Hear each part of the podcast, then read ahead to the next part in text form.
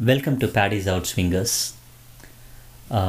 Last 3 weeks cinema பற்றி பேசிகிட்டு இருந்தோம்.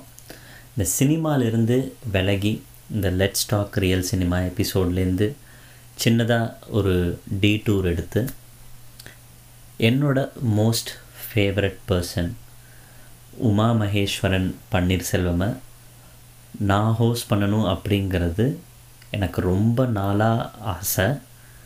ஆனால் என்னையும் தாண்டி நிறைய பேர் பாட்காஸ்ட் பண்ண ஆரம்பித்த நாள்லேருந்து உமாவை எப்போ கூப்பிடுவீங்க, உமாக்கிட்ட என்னென்ன கேள்வி கேட்க போகிறீங்க, உமாவை நீங்கள் ஹோஸ்ட் பண்ணினா என்னென்ன மாதிரி க்வெஸ்டின்ஸ் எல்லாம் கேட்கணும் இப்படி எனக்கு சஜஷன்ஸ் கொடுத்துட்டே இருந்தாங்க. ஸோ நானும் வெயிட் பண்ணிகிட்டே இருந்தேன். உமா எனக்கு க்ளோஸ், உமா எனக்கு நல்லா தெரியும். இதெல்லாம் தாண்டி உமா வந்துட்டு எனக்கு ஒரு மிகப்பெரிய ஆச்சரியம். கடந்த ஒரு 7 வருஷமாக உமாவை படிச்சிட்ருக்கேன். 7 வருஷத்துக்கு முன்னாடி எந்தளவுக்கு எனக்கு ஆச்சரியம் இருந்ததோ அதே ஆச்சரியத்தோடு தான் நான் இப்போவும் இருக்கேன். ஸோ இந்த ஆச்சரியம் கொஞ்சம் கூட விலகாமல் என்ன மாதிரியான கேள்விகள் உமா கிட்ட கேட்டால் நமக்கு எவ்வளவு விரிவான பதில்கள் வரும்னு எனக்கு தெரியும். உமா கிட்ட யூஸ்வலாகவே நிறைய கேள்விகள் கேட்பேன். எனக்கு வாய்ஸ் நோட்ஸில் எலாபரேட்டிவாக ஆன்சர்ஸ் வரும். ஆனால் இந்த எபிசோட் நான் என்ன கேள்வி கேட்க போகிறேன் அப்படிங்கிறது உமாவுக்கு தெரியவே தெரியாது. Everything is going to be candid and I am expecting absolute best answers as usual from him. Let's go to the podcast. வணக்கம் எல்லாருக்கும். வணக்கம். எல்லார்ட்டையும் கேட்குற முதல் கேள்வி, அது கிளிஷே ஆயிடுச்சு, இந்த கொரோனா காலம் எப்படி இருக்கு உமாவுக்கு? எனக்கு ரொம்ப பர்சனலி ரொம்ப சாட்டிஸ்ஃபைங்காக இருக்குது, ரொம்ப நல்லா இருக்குது. பட் எனக்கு இந்த மீன்ஸ் நான் எனக்கு மாத்திரம் சொல்கிறேன், எனக்கு ரொம்ப நல்லா இருக்குது. ஒரு ஒரு புதுவிதமான ஒரு உள்ளார்ந்த பயணம்னே வச்சுக்கலாம். என்னடா திடீர்னு ஜெயமோகன் மாதிரி கமல் டோனில் பேசுகிறேன்னு நினைக்க வேண்டாம். செல்ஃப் இன்ட்ரோஸ்பெக்ஷனுக்கு போகிறதுக்கு, அடுத்து இன்னும் உள்ளுக்குள்ளார இப்போ நம்ம வந்து ஒரு சின்னதாக ஒரு ஸ்பேஸ் வச்சுருப்போம். நமக்கு இப்போ எவ்வளோ வேலை இருந்தாலும் ஒரு 15 நிமிஷம் 20 நிமிஷம் அந்த ஸ்பேஸில் நம்ம கூட நம்ம ஸ்பெண்ட் பண்ணுற மாதிரி இருக்கும். அது இடமா இருக்கலாம், ஒரு பாட்டாக இருக்கலாம், இல்லை ஒரு ஓய்வாக இருக்கலாம், இல்லை ஒரு சண்டையாக கூட இருக்கலாம். அந்த மாதிரி நமக்கே நமக்குன்னு ஒரு ரெஜுவனேட் பண்ணக்கூடிய ஒரு ஸ்பேஸ் வச்சுருக்கோம். அந்த ஸ்பேஸ் வந்து உங்களுடைய மற்ற கவலைகளை மறக்க வைக்கும், மற்ற டென்ஷனை போக்க வைக்கும், நிறையா ஒரு புத்துணர்வு தர்ற மாதிரி இருக்கும். அந்த ஸ்பேஸை வந்து உங்களால் டே டு டே ஆக்டிவிட்டியில் நீங்கள் ரெகுலர் ருட்டீனில் ஓடிட்டு இருக்கும்போது உங்களால் எக்ஸ்பேண்ட் பண்ண முடியாது. வேலை கமிட்மெண்ட் இருக்கும், அது இருக்கும், இது இருக்கும். ஸோ வேகமாக ஓடிக்கிட்டே இருந்து பயங்கரமாக வேலை பார்த்துக்கிட்டே இருந்து அந்த ஸ்பேஸ் சுருங்கிட்டே இருந்த சமயத்தில் வந்து இப்போ இந்த கொரோனா எங்கேயும் வெளில போக முடியாது, உட்காந்தே தான் ஆகணும், உட்காந்த இடத்துல தான் வேலை பார்த்தாகணும். நீங்கள் உங்களோட ஹோமை வந்து ஒர்க்காக மாற்றிக்கணும், ஒர்க் ஃபோர்ஸ் பிளேஸாக மாற்றிக்கணும் பொழுது எனக்கு அந்த ஸ்பேஸை டேப் பண்ணிட்டு அந்த ஸ்பேஸை நல்லா எக்ஸ்பேண்ட் பண்ணக்கூடிய ஒரு சூழல் வந்து கிடைச்சது. அந்த விதத்தில் வந்து எனக்கு பர்சனலி என்னுடைய ரொம்ப சுயநலமாக யோசிச்சா எனக்கு கொரோனா வந்து ரொம்ப நல்ல டைம். எனக்கு ஒரு கன்சல்டண்ட்டாக நான் வெளில ஓடி சம்பாதிக்கிறதுக்கு பதிலாக உட்காந்த இடத்துல எப்படி சம்பாதிக்கலாம் அப்படின்றது வந்து ஒரு பர்சனலாக ஒரு நல்ல டைம், சுயநலமாக யோசிச்சா. அட் த சேம் டைம் என் இடத்துல வேற யாராவது ஒரு எக்ஸ்ஒய் இண்டிவிஜுவலாக இருந்தாங்கன்னா, இல்லை வேற ஒரு இண்டிவிஜுவல் இருக்காங்க, ஒரு சாதாரண ரெகுலரான 9 to 5 ஜாப் போகிற, இல்லை ரெகுலர் ஜாபை நம்பி இருக்கக்கூடிய ஒரு ஆளுக்கு வந்து இதை விட ஒரு கொடுமையான டைம் வந்து இருக்கவே முடியாது. ஸோ 2 பெர்ஸ்பெக்டிவும் என்னால் பார்க்க முடியுது. என் வரையில் வந்து இது ரொம்ப ரொம்ப ஒரு நல்ல டிவைனேஷன் டைம்னு சொல்லலாம். நம்மளுடைய பலம் என்ன அப்படின்றத வந்து நம்மளால உணர்ந்துக்க முடியும். ஒரு யானை வந்து இந்த காலை கையை ஆட்டிக்கிட்டு அங்கங்கே வேடிக்கை பார்த்துட்டு எவன் 1 ரூபா கொடுப்பான், எவன் கரும்பை வாயில மெல்ல கொடுப்பான், அடுத்து ஏதாவது அவல் பொறி கொடுப்பானுங்களா, லட்டு கொடுப்பானுங்களான்னு வேடிக்கை பார்த்துட்டு தான் இருக்கும். குனிஞ்சு ஒரு நிமிஷம் வந்து நம்மளை பிணைக்கப்பட்டிருக்கிறது வந்து நம்ம கட்டப்பட்டிருக்கிறது வந்து தவ்லூண்டு சங்கிலின்னு நினைக்கும் பொழுது அது ஒரு காட்டு யானை ஆகும். சும்மா கெத்துக்கு பஞ்சுக்கு பில்டப்புக்கு சொல்லல, அந்த மாதிரி இது எல்லாருக்கும் பொருந்தும், எனக்கு மட்டும் இல்லை. அந்த மாதிரி வந்து எது நம்மளை மறக்க விடாம ஹோல்டு பண்ணிட்டு இருக்கு, எது நம்மளை பிச்சுக்கிட்டு ஓட விடாம ஹோல்டு பண்ணிக்கிட்டு இருக்குன்றத வந்து தெரிய வச்சிருக்க டைம் வந்து கொரோனா. மேபி அதை உடச்சுக்கிட்டு வந்துட்டோம் அப்படின்லாம் சொல்லல, பிணைச்சு வச்சிருக்கிறது எது, நம்மளுடைய பிளஸ் என்ன மைனஸ் என்ன, இன்னும் நம்மளுக்கான ஸ்பேஸ் எவ்வளவு இருக்கு, கமல்ஹாசன் மாதிரி ஒரு கீரை கூட, ஒரு கம்ப்யூட்டர், ஒரு லேப்டாப்பு, 4-5 சிம் கார்டு எடுத்துட்டு மொட்டை மாடி போய் உட்காந்துக்கிட்டு ஒர்க் ஃப்ரம் மொட்டை மாடி மாதிரி நாமளும் ஒர்க் ஃப்ரம் ஹோம் மாதிரி உட்காந்தா என்னென்னலாம் பண்ண முடியும், எவ்வளவு தூக்க முடியும்ன்றத வந்து ஒரு புது அனுபவம். எதனால இதை சொல்றேன்னா, சென்னை ஃப்ளட்டு சமயத்துல வந்து இதே சூழல், நீங்க உட்கார்ந்தே தான் பண்ணியா, நீங்க வெளில போக முடியாது. ஆனா அதே மாரி வெளில போயிட்டு வந்தோம், வெளில உள்ளன்னு டாகுல் பண்ணும் பொழுது உங்களுக்கு வெளில இருக்க சூழல் என்ன, அதுக்கு நீங்க என்ன பண்ணணும்னு உங்களுக்கு தெரியும். நீ வெளில போற, உதாரணமா பர்மா காலனி போறோம், பர்மா காலனில வந்து பயங்கரமா மாட்டிட்டு முழிச்சாங்க, அது கிட்டத்தட்ட 10 அடிக்கு மேல தண்ணி. அங்க இருக்கிறவங்க மீட்கிறதுக்கு நீங்க என்ன பண்ணணும், கிட்டத்தட்ட ஒரு படகுகள் தான் அங்க தேவை, நீங்க சாப்பாடெல்லாம் தேவை, முதல்ல படகு தேவை. அந்த மாதிரி படகுக்கு ஏற்பாடு பண்ணுன்றதா கிடுகிடுன்னு ஓடி வந்து படகு தேவை, படகு ரொம்ப கஷ்டமா இருக்கு. அதுக்கடுத்து மயாட் ஹாஸ்பிட்டல்ஸ் கிட்ட வந்து ஆக்சிஜன் சிலிண்டர்ஸ் தேவைப்பட்டது, மயாட் ஹாஸ்பிட்டல் கிட்ட ஆக்சிஜன் சிலிண்டர் தேவை. அப்ப ஆக்சிஜன் சிலிண்டர்ஸ் ஏற்பாடு பண்ண என்ன பண்ணணும்னு வீட்டுக்கு வந்து கம்ப்யூட்டர்ல தட்டிட்டு ஒரு மாதிரி களத்துல என்ன, வீட்டுல உட்காந்து என்ன பண்ணணும், வீட்டுல என்ன பண்ணிட்டு களத்துல எப்படி ஆக்ட் பண்ணணும், ஒரு அண்டர்ஸ்டாண்டிங். இங்க கண்ணை கட்டி காட்டுல விட்ட மாதிரி, ஆனா காடுன்றது உள்ள கிடையாது, வெளில. நீங்க வெளில என்ன நடக்குதுன்றது நீங்க ஃபர்ஸ்ட் பர்சனா போய் பார்க்கவே முடியாது, எல்லாமே வந்து கேள்விப்படுறது, பாக்குறது, அதுக்கடுத்து வந்து உங்களுக்கு வர்ற நியூஸ் தான். சோ இப்படி இருக்கும்னு சொல்லி உங்க மைண்டை நீங்க சிமுலேட் பண்ணணும், இதுதான் சூழலா, இப்படிதான் இருக்கா, எதுவா இருக்கா. நீ என்ன பண்ணி கிட்டத்தட்ட ஒரு குருட்டு போன விட்டத்துல பாஞ்ச கதை மாதிரிதான் சில விஷயம் பண்ண வேண்டியிருந்தது. பட் அதையும் மீறி கொரோனாவுக்கான வாலண்டியர்ஸ் இது பண்றதாகட்டும், மாஸ்க் சப்ளை ஆகட்டும், இல்ல மைக்ரண்ட் ஒர்க்கர்ஸ் பண்றதாகட்டும், ஹெல்ப் பண்றதாகட்டும், சில பல அகதிகள் முகாம்கள் அவங்களுக்கு வந்து ஏதாவது ப்ரொவைட் பண்றதாகட்டும், இந்த சூழலை வந்து நம்மளுடைய டெப்த் என்ன, எந்த அளவு நமக்கு பலம் இருக்குன்றத வந்து புரிஞ்சுக்க முடிஞ்சது இந்த கொரோனா டைம்ல. அந்த வகையில ஒரு கோயில் பிச்சை எடுக்கிற யானை கிடையாது, நான் ஒரு காட்டு யானையை நான் உணர்ந்துகிட்ட டைம் வந்து corona. I am so grateful for that. Excellent. ஏன்னா எல்லா வாட்டியுமே நமக்கு ஒரு அட்வர்ஸ் சிச்சுவேஷன்ல இருந்துட்டோம், நம்ம இங்கே தங்கிடுவோமா அப்படிங்கிறது இல்லாம இதுலேருந்து நமக்கு என்ன பண்ண முடியும் அப்படிங்கிறதுக்கான ஒரு படிப்பினையா எடுத்துக்கலாம் அப்படிங்கிறது புரிஞ்சுது. இதே சமயத்துல இப்போ கொரோனாவால இந்த நான் எசென்ஷியல் டிராவல் என்னை பொறுத்த வரைக்கும் கால் சென்டர்ஸ் தவிர, ஏன்னா கால் சென்டர்ஸ் மாதிரி இருக்கிற ஜாப் சர்வீஸ் இண்டஸ்ட்ரியில நமக்கு அந்த செட்டப் வேணும், அந்த ஃபோன் வேணும், ரியல் டைம்ல சர்வர் ஹோஸ்டிங் வேணும், அவங்க ஆஃபீஸ் போனா ஓகே. மற்றபடி இந்த சர்வீஸ் செக்டர்ஸ்ல இருக்கக்கூடிய support jobs, infrastructure jobs, basic IT jobs, இவங்களுக்கெல்லாம் கேப் காலையிலேருந்து ராத்திரி வரைக்கும் ஓடிட்டே இருக்கு.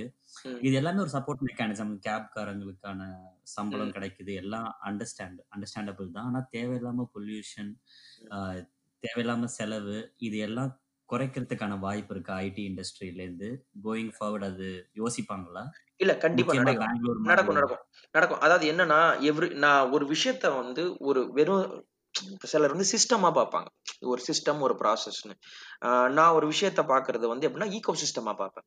உதாரணமா, நீங்க டூ வீலர்னுடைய நெரிசல் அதிகமான காரணத்தினால என்ன பண்ண ஆரம்பிக்கிறாங்க, சைக்கிள் போகலாம் அப்படின்னு சொல்லி ஒரு செக்டார் யோசிப்பாங்க. சைக்கிள் போறவங்க வந்து சைக்கிளிங் நான் பண்ணிக்கிறேன் அப்படின்னு சொல்றவங்க வந்து இன்னைய தேதிக்கு எலைட் செக்டார். நான் ஒரு நல்ல சைக்கிள் வாங்கி நான் சைக்கிள் மூலயமா கம்யூட் பண்றேன், எதுக்கு நான் வந்து டூ வீலர்ல போயிட்டு வெயில்ல கஷ்டப்பட்டுக்கிட்டு பாங்க பாங்கன்னு ஹார்ன் அடிச்சு நான் போகணும், நான் வந்து ஷேர் ஆட்டோ போய்க்கிறேன்னு சொல்றது இன்னொரு செக்டார். இன்னொரு நான் கார்பூலிங்ல போறேன்னு போவாங்க. ஸோ இந்த மாதிரி வந்து ஒரு அட்வர்ஸ் சிச்சுவேஷன், நீங்க சொன்ன மாதிரி இப்போ ஒரு டிராஃபிக்கு, இங்க வந்து டிராஃபிக் நெரிசல், என்னால் சீக்கிரம் போக முடியலன்றது ஒரு அட்வர்ஸ் சிச்சுவேஷன். அந்த அட்வர்ஸ் சிச்சுவேஷனுக்கு தகுந்த மாதிரி தங்களை தகவமைச்சுக்கிறது வந்து பொதுவாகவே இங்க இருக்க இயல்பு. இது ஒரு ஈகோ சிஸ்டம் எப்படி ஃபார்ம் ஆகும்னா, இந்த அட்வர்ஸ் சிச்சுவேஷனை வச்சுதான் என்னைக்குமே வந்து ஒரு ஈகோ சிஸ்டம் பில்ட் ஆகும். இன்னைக்கு பாத்தீங்கன்னா இந்த நீங்க சொல்ற இந்த கார்ல வந்தாகட்டும், கால் சென்டருக்கு வந்தாகட்டும், இதெல்லாம் வந்து பாத்தீங்கன்னா ஒரு ஈகோ சிஸ்டம். கார் வந்து எல்லாரையும் பூல் பண்ணி கொண்டு போகணும், ஆஃபீஸ்க்கு எல்லாரையும் கொண்டு வந்து ஆகணும், கேப் வந்தாகணும்ன்றது ஒரு ஈகோ சிஸ்டம். பட் அது நெசசரி இல்லையான்னு பார்த்தா என்னை பொறுத்த வரைக்கும் அன்னெசரி ஈகோ சிஸ்டம் பில்டப் ஆனது. நீங்க சில வேலையை வந்து நீங்க அங்கேயே போயிட்டு ஹியூமன் அண்ட் கம்ப்யூட்டர் இன்ட்ராக்ஷன் தான் உட்காந்து ஒருத்தங்க பேசிட்டு இருக்க போறாங்க. நீங்க டீம் இன்ட்ராக்ஷனை வந்து இவ்வளோ டெக்னாலஜி வளர்ந்ததுக்கு அப்புறம் நீங்க ஒரு ஹெமிஸ்பியர்ல இருந்து இன்னொரு ஹெமிஸ்பியர் வரைக்கும் உன்னால ஈஸியா கம்யூனிகேட் பண்ணக்கூடிய சூழல் இருந்தும், நீங்க வந்து பக்கத்துல ஒரு 10 பேர் 20 பேர் உட்காந்துக்கிட்டு ஆட்டு மந்த மாதிரி தான் உட்காந்துக்கிட்டு நீங்க வேலை பார்த்தாகணும்ன்றது வந்து கிட்டத்தட்ட நாம அந்த ஈகோ சிஸ்டத்தை தப்பா புரிஞ்சுக்கிற மாதிரி. ஸோ நீங்க அந்த ஒரு பிரேக் ஒன்று, ஒரு பிரேக்கிங் பாயிண்ட் தேவை இல்லையா? இந்த பாயிண்ட்டுக்கு அப்புறம் இது தேவை கிடையாது, இந்த பாயிண்ட்டுக்கு அப்புறம் இத்தனை பேர் சேர்ந்துதான் வேலை பார்க்கணுன்ற நெசசிட்டி கிடையாது. இப்போ ஒரு ஸ்போர்ட்ஸ் ட்ரைனிங், இப்போ உதாரணம் நீ வந்து ஒரு மார்ஷியல் ஆர்ட்ஸ் ட்ரைனிங் கொடுக்குறீங்கன்னு வைங்களேன், நோ அதர் கோ நீங்க நீங்க கட்டாஸ் அது இதுன்னு நீங்க கத்துக்கிட்டாலும் நீங்க என்னன்னாலும் நீங்க ஸ்பாரிங் பண்ணி ஆகணும், நீங்க உங்க எதிராளியோட ஒரு பாக்ஸ் பண்ணி ஆகணும், இல்ல ஒரு கராத்தே போட்டாகணும்னா உங்களுக்கு ஒரு ஆள் தேவை. உங்க ஆள் தேவைன்றது பிசிக்கலா ஒரு ஆள் தேவை. வேறஸ் நீங்க உங்களோட பியர்ஸ் அண்ட் கொலீக்ஸ் கிட்ட இன்ட்ராக்ட் பண்ண போறதே வந்து பிசிக்கலா நீங்க அவங்களோட இருந்தாங்கன்ற நெசசிட்டி இல்லை. உங்களுடைய குரலோ உங்களோட கமாண்டோ உங்களுடைய காணொலியோ மட்டும் போதும். அப்படின்ற சூழல்ல ஒரு 100 பேர் 200 பேர் 300 பேர் வந்து அன்வான்டா ஒரு பில்டிங்ல உட்கார்ந்து இருக்கிறது தேவையில்லாது. இன்னொன்னு ஒரு டிபிக்கல் மைண்ட் செட் இருக்கு, வேலைன்றது வந்து நான் ஒரு இடத்துக்கு வந்து உக்காந்து இவ்வளவு நேரம் பாத்துட்டு போறதுதான் வேலை அப்படி. அது சில நேரத்துல சரி, சில நேரத்துல தவறு. ஆனா இப்போ என்ன ஆயிருக்குன்னா, இவ்வளோ தூரம் வந்து நீங்க வீட்டுல உட்காந்து வீட்டுல ஒரு செட்டப் நீங்க சின்னதா செட் பண்ணி நீங்க உட்காந்து நீங்க ஆபீஸ்ல பாக்குறதே வீட்டுல இருந்தே ரெப்ளிகேட் பண்ண முடியும் பொழுது ஆபீஸ் எதுக்கு அப்படின்ற கேள்வி உருவாயிருக்கு. அப்படின்னும் பொழுது இது வந்து மெல்ல மெல்ல எல்லாமே மாறும். காஸ்ட் வந்து ஒருத்தவனுக்கு வந்து இப்போ கேபுக்கு, அது லேடிஸ்க்குலாம் வந்து பார்த்தீங்கன்னா கண்டிப்பாக கேபு, நீங்கள் 10 o'clock மேலே நீங்கள் யாரும் வேலை பார்க்க வேண்டாம், நீங்கள் வந்து ஆஃபீஸ் கேப் பிடிச்சி போயிருங்க, இதுதான் லாஸ்ட் ஒர்க்கிங் டைம் வந்து லேடிஸ்க்கு இதுதான் அப்படின்னு சொல்லி ஒரு லிமிட்டுக்கு புஷ் பண்றது. அதனால என்ன பண்ணுவாங்க, நீங்க ஓவர் டைம் பார்க்கல, நீங்க 10 மணிக்கு போயிடுறீங்க, நாங்கள் மாங்கன்மாங்க 2 மணி வரைக்கும் வேலை பார்த்தோம் அப்படின்வாங்க. இன்னொரு இடத்துல வந்து பார்த்தோன்னா, எனக்கு வந்து கேப் வரல, கேப் சர்வீஸ் இல்லை, எனக்கு தண்ணி ஃபெசிலிட்டி இல்லை, இத்தியாதி கம்ப்ளைண்ட், நான் ரொம்ப கஷ்டப்பட்டு அந்த நிறுவனத்துக்காக உழைக்கிறேன் அப்படின்னு புலம்பி கொட்டுற எம்ப்ளாயிஸ் இருப்பாங்க. உங்களுக்காக அந்த நிறுவனம் எவ்வளோ செலவு பண்ணுது தெரியுமா? உங்களுக்கு ஏசி போட்டு, ஃபேன் போட்டு, மவுஸ் கொடுத்து, மவுஸ் பேடு கொடுத்து, அதுக்குள்ளார உருண்டையா பால் கொடுத்து, இந்த மாதிரியான கிளீஷையெல்லாம் உடையும். நான் உனக்கு என்ன வேணுமோ அதை நான் பண்ணித்தரேன், உனக்கு எது செய்யணுமோ அதை நான் செஞ்சு தரேன், ஆனா நீ சொல்ற இடம், நீ குறிப்பிட்ட இடம் தான் ஒர்க் ஸ்பேஸ்ன்றது கிடையாது. ஒர்க் ஸ்பேஸ் ன்றது நான் எங்க உட்காந்துருக்கனோ அதுதான் ஒர்க் ஸ்பேஸ்ன்றதை நோக்கி இது நகரும். இது பல ஆரம்பத்துல பெரிய கஷ்டம் இருக்கும், பட் நகர நகர நகர வந்து இது ஒரு பெரிய பெரிய ஒரு விஷயமா இது வந்து மாறும். நிறைய cost cutting at the same time உங்களுடைய இன்க்ரீஸ்ட் எஃபிஷியன்சியும் இது கொண்டு வரும் கண்டிப்பா. அந்த மாதிரியான ஒரு அட்வர்ஸ் சிச்சுவேஷன் வந்து இது. பட் ஏற்கனவே சொன்ன மாதிரி every adverse situation will give rise to a new hope and new beginning. அந்த மாதிரி ஒர்க்கிங் ஸ்டைல் செக்டார் விட்டுருங்க, ஒர்க்கிங் ஸ்டைல்ல உங்களோட திங்கிங் பேட்டர்ன்ல இது வந்து பெரிய தாக்கத்தை கண்டிப்பா ஏற்படுத்தும். இப்போ எனக்கு நான் பர்சனலா சொன்னா, நான் ஜட்டி போடாம வெறும் ஒரு லுங்கியோ ஒரு வேட்டியோ மட்டும் கட்டிட்டு ஜாலியா ஏசி போட்டு உட்காந்துன்னா என்னோட கிரியேட்டிவிட்டி பூஸ்ட் ஆகும். இது இட் அப்ளைஸ் ஃபார் ஆல். இது ஜட்டின்ற ஆஸ்பெக்ட்ல மட்டும் சொல்ல, யாருக்கு ஒவ்வொருத்தருக்கும் ஒரு பிசிக்கல் கம்ஃபர்ட் இருக்கும். எனக்கு பாப்கார்ன் சாப்பிட்டுட்டு வேலை பார்க்கலாம், இல்லை சிப்ஸ் சாப்பிட்டு வேலை பார்க்கலாம், இல்லை எதுவுமே வேணாம், நான் ஷூ போட்டு வேலை பார்க்க வேண்டாம், நான் ஜாலியாக வேலை பார்க்கலாம், நான் வேணுன்ற நேரத்துக்கு இப்படி போயிட்டு வரலாம், ஒரு டீ போட்டு குடிக்கலான்றது வந்து என்னுடைய மென்டல் கம்ஃபர்ட் லெவலை வந்து ஜாஸ்தி ஆகும். இப்போ எதுக்காக டை கட்டு போறோன்னே தெரியாம யுரேகா ஹப்ஸ்காரங்கெல்லாம் டை கட்டு போயிட்டு தான் வீடு வீடாக வித்துட்டு வருவாங்க. எதுக்கு டை, எதுக்கு ஷூன்றது உங்களுக்கு தெரியாது. ட்ரெஸ் கோடுன்றது பேச்சு, ட்ரெஸ்ஸே தேவை கிடையாது உங்களுக்கு வேலை பார்க்க. நீங்க யோகி பாபு மாதிரி வீட்டுல ஜாலியா உட்காந்துக்கலாம். சோ இது என்னன்னா, நான் இந்த உங்களுடைய மென்டல் கம்ஃபர்ட் லெவலை வந்து ஒவ்வொருத்தருக்கும் ஒவ்வொரு ஒரு மாதிரி வித்தியாசமா இது பண்ணும், இது வந்து ஏத்தும். அந்த மாதிரி இது வந்து ஒரு புதிய ஸ்கோப் வந்து நமக்கு ஏற்படுத்திருக்குன்னு தான் சொல்லணும். நீங்க கண்டிப்பா வந்தாகணும், நீ கண்டிப்பா இருந்தாகணும், கண்டிப்பா நீ கார்ல ஏறு, அந்த இது வந்து கண்டிப்பா பிரேக் ஆகணும் கூட. அது பொல்யூஷன் ஆஸ்பெக்ட்ல மட்டும் சொல்ல, நான் வந்து ஹியூமன் பீயிங் வந்து அலக்கழிக்கப்பட வேண்டிய அவசியம் கிடையாது. ஒரு சப்ப வேலையா இருக்கும். இப்போ டெலிமெடிசன்ல வந்து பாத்தீங்கன்னா, நீங்க கேள்விப்பட்டிருப்பீங்க, நிறைய பார்த்துருப்பீங்க, டெலிமெடிசன்ல வந்து ஒரு வைத்தியத்தையே வந்து அதனோட எஃபிஷியன்சி ரேட்ல வந்து நமக்கு சில டயலமாஸ் இருக்கலாம். பட் உங்களுடைய டெலிமெடிசன் மூலயமாவே உங்களால ஒரு விஷயம் பண்ண முடியுதுன்னும் போது, டெக்னாலஜி இவ்வளோ வச்சுக்கிட்டு, சாஃப்ட்வேர்ஸ் இவ்வளோ வச்சுக்கிட்டு, ஹார்ட்வேர்ஸ்னுடைய உச்சம் வச்சுக்கிட்டு நாம உட்காந்துக்கிட்டு இன்னும் ஒரு இடத்துல சேர்ந்துதான் வேலை பார்க்கணுன்றது வந்து பெரிய காமன். அந்த பிரேக் வர்றதுக்கு வந்து இது ஒரு நல்ல ஸ்கோப். இந்த மாதிரி ஒரு சூழல் கொரோனான்னு ஒன்று வரலன்னா இது நடந்திருக்காது. ஸோ இது வந்து மிகப்பெரிய கல்ச்சரல் சேஞ்ச், ஒர்க் கல்ச்சர் சேஞ்சில் வந்து இது ஒரு நீஷ் மொமெண்ட், இது ஒரு முக்கியமான நீஷ் பாயிண்ட் நான் நினைக்கிறேன். ரொம்ப வளவலன்னு சொல்லல, நிறைய கதை இல்ல இந்த ஆன்சர்லேயும் தான் நான் அடுத்த கொஸ்டின்ஸ் போகணுங்கிறதுனால எனக்கு இவ்வளவு பெரிய டீடைல்டு ஆன்சர் தேவைப்படுது. எனக்கு இது நான் எல்லார்கிட்டேருந்து நான் கேட்டு வாங்க முடியாது, கேட்க முடியுங்கிறதுனால கேட்கறேன். இன்னொன்னு, இப்போ ஒரு பிளாட் பாயிண்ட்ஸ் மாதிரி எடுத்தோம், இல்லைன்னா ஒரு கிராஃப்ல வந்துட்டு மல்டிபிள் பாயிண்ட்ஸ் வைக்கிற மாதிரி உமா அப்படிங்கிற கேரக்டருக்கு வேற வேற ஐடென்டிட்டிஸ் இருக்கு. வெளியிலேருந்து பார்க்குற எங்களுக்கே தெரியுதுனாக்க உமா வந்துட்டு ஒரு ரிசர்ச்சர், ஒரு ஆஸ்பைரிங் பொலிட்டிஷியன் சொல்லலாம்ல, அது தப்பு இல்லைல்ல, தாராளமா சொல்லலாம். ஓகே, மீடியா ஜேர்னலிஸ்ட், ஒரு ஃப்ரீலான்சர், இது எல்லாமே சேர்ந்து உமாவா, இல்ல உமாவுக்குன்னு ஒரு ஐடென்டிட்டி ஒன்று இருக்கும், நான் அதை நோக்கி தான் நான் போக போறேன், இதெல்லாம் நான் பின்னாடி வச்சிருவேன் அப்படின்னா அந்த உமா யாரு, அதுக்கான ஆன்சர் வேணும். இல்ல எல்லாருக்குமே வந்து மல்டி ஃபேசட்டடா வந்து எல்லாருமே மல்டி ஃபேசட்டட் தான். நான் வந்து சும்மா ஷிவ்கேரா மாதிரி இல்ல இந்த மாங்க் ஹூ சோல்டு ஃபெராரி இந்த மாதிரியான மொன்ன புக்ல வர்ற மாதிரி இந்த ஃபேக் மோட்டிவேஷன் கொடுக்குறேன்ல, நான் என்ன நினைக்கிறேன்னா மல்டி ஃபேசட்டடா ஒருத்தர் இருக்கிறது நல்லது. பட் ப்ரையாரிட்டிஸ், நீங்க எது உங்களுடைய ப்ரையாரிட்டி என்ன அப்படின்றதையும் நீங்க பார்க்க வேண்டியிருக்கு. இப்போ நம்மளுக்கு ரிசர்ச்சர் இருக்கலாம், நம்மளுக்குள்ளார ஒரு ஜேர்னலிஸ்ட் இருக்கலாம், நம்மளுக்குள்ளார ஒரு ஆஸ்பைரிங் பொலிட்டிஷியன் இருக்கலாம், நம்மளுக்குள்ளார ஒரு குக் இருக்கலாம், நம்மளுக்குள்ளார ஒரு பான் ஸ்டார் கூட இருக்கலாம். பட் எதை எந்த நேரத்துல நீங்க யூஸ் பண்றீங்கன்றத பொறுத்து இருக்கு. இப்போ உதாரணமா எனக்கு வந்து பாத்தீங்கன்னா ஒரு பொலிட்டிக்கல் ஆஸ்பிரேஷன்ஸ் இருக்கு. நான் வந்து ஒரு பொலிட்டிஷியனா நான் போய் உட்கார்றேன். இன்னைக்கு நான் போய் உட்கார்ந்த பின்னாடி ஒரு ரேபிட் டெஸ்ட்னா என்ன, ரேபிட் ஸ்கிரீனிங் டெஸ்ட்னா என்ன, அதனோட எஃபிஷியன்சினா என்னன்னு என்கிட்ட கேட்கறாங்கன்னா நான் 3 நாள்ல கொரோனா ஓடிடும் அப்படின்னு வந்து காமெடி பண்ணனா, நான் வந்து என்னுடைய தெருவுல, என்னுடைய வார்டுல இல்ல என்னுடைய தொகுதியில நான் பெரிய அறிவாளியா தெரியலாம். ஆனா இந்த விஷயம் வந்து இன்னைக்கு வந்து குரோஷியால, ஸ்லோவேனியால இல்ல ஒரு யூஎஸ்ல என்ன நடந்தாலும் நீ எந்த கம்யூனிட்டி மூலியமா நமக்கு இன்னைக்கு அடுத்த 5 நிமிஷம் தான் தெரியும். நீங்க 9 கேக்ல நம்ம ஒரு மீமா இருக்கோமா இல்லையான்றது வந்து ஒரு ஒரு ஃபிராக்ஷன் ஆஃப் செகண்ட்ல நடக்கலாம். நான் போய் ஒரு லூஸ் மாதிரி ஏதாவது ஒரு ஸ்டேட்மெண்ட் விடுறேன்னு வைங்களேன், நான் வந்து I am becoming a universal லாஃபிங் stock. Either you become a universal hero, நீ ஒரு பாலிட்டிஷியன்னா இன்னைய தேதிக்கு, இல்லைன்னா யூ பிகம் அ யூனிவர்சல் லாஃபிங் ஸ்டாக். சோ உங்களுக்கு வந்து நீங்க படிச்ச பாலிட்டிஷியனா, படிச்சன்றது வந்து நான் அந்த சகாயம் கோஷ்டி சொல்ற மாதிரி நல்லா படிச்ச நேர்மை அப்படி சொல்ல வரல, துறை சார்ந்த நிபுணர்களான பாலிட்டிஷியன், சப்ஜெக்ட் மேட்டர் எக்ஸ்பர்ட்.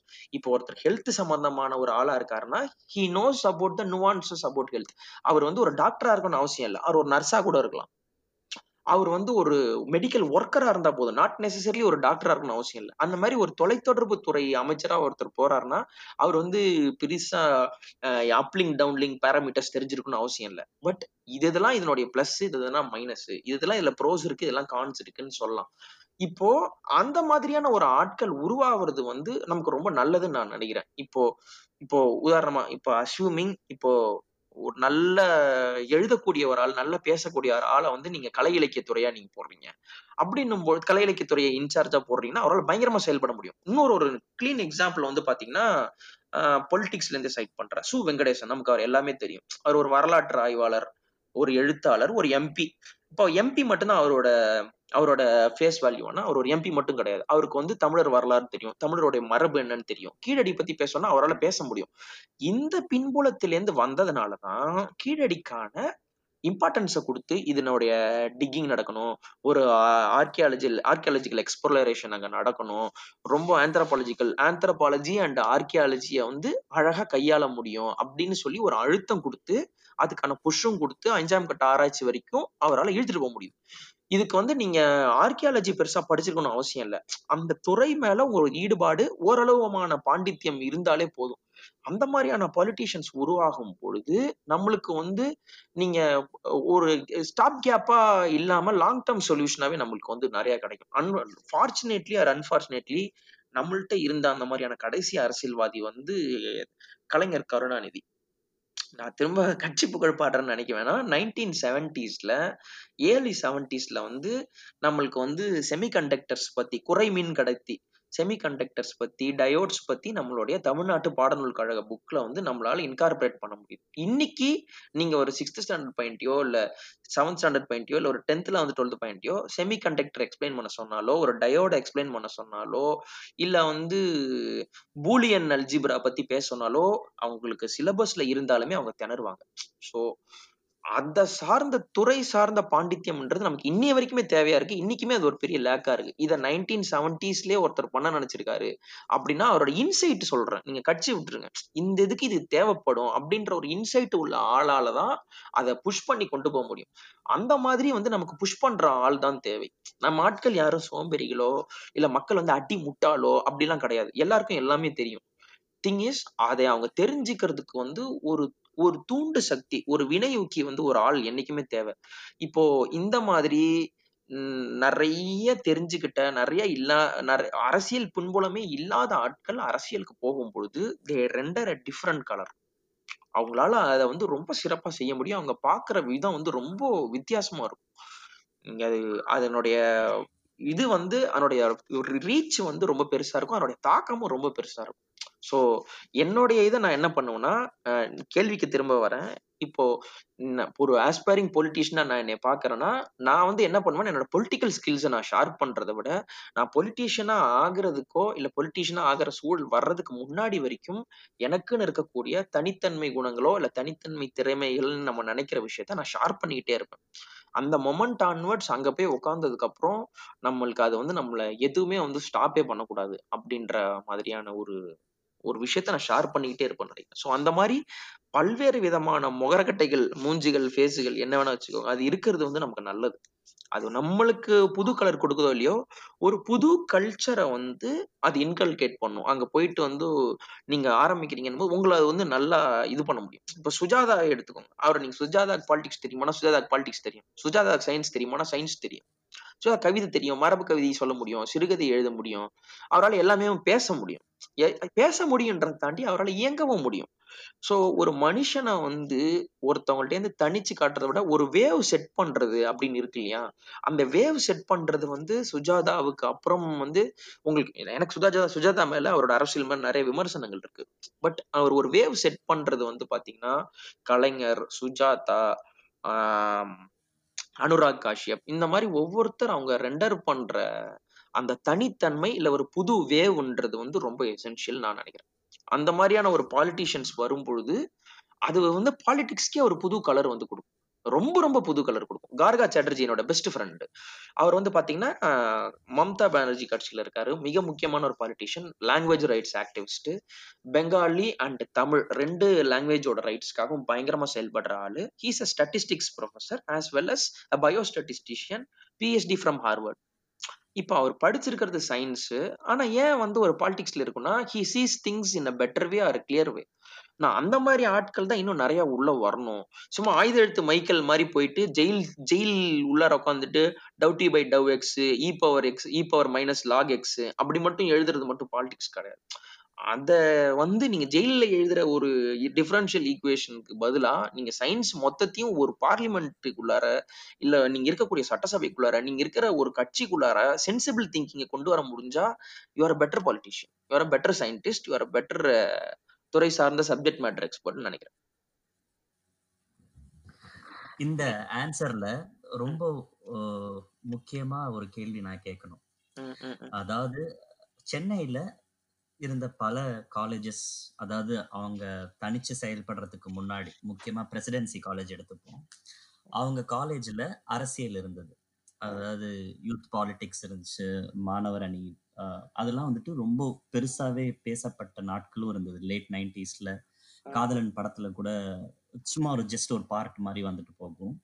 இந்த அரசியல் பழகு அப்படிங்கிற விஷயம் வந்துட்டு காலேஜ் எல்லாம் அட்டானமஸ் ஆகி இப்போ அரசியலுக்குள்ளுக்குள்ள வரணும், அந்த சப்ஜெக்ட் மேட்டர் எக்ஸ்பர்ட் நாலேஜோட வரணும். இப்போ நான் வேற ஒரு டிபார்ட்மெண்ட்ல இருக்கேன், நான் அதை நான் யூஸ் பண்ண போறேன், இப்போ அந்த கட்சி சார்ந்தோ இல்லைன்னா அரசியல் சார்ந்தோ இயங்குறதுக்கான என்ட்ரி பாயிண்ட தமிழ்நாடு பாலிடிக்ஸ் க்ளோஸ் பண்ணிட்டாங்க அப்படிங்கிறது என்னோட புரிதல்.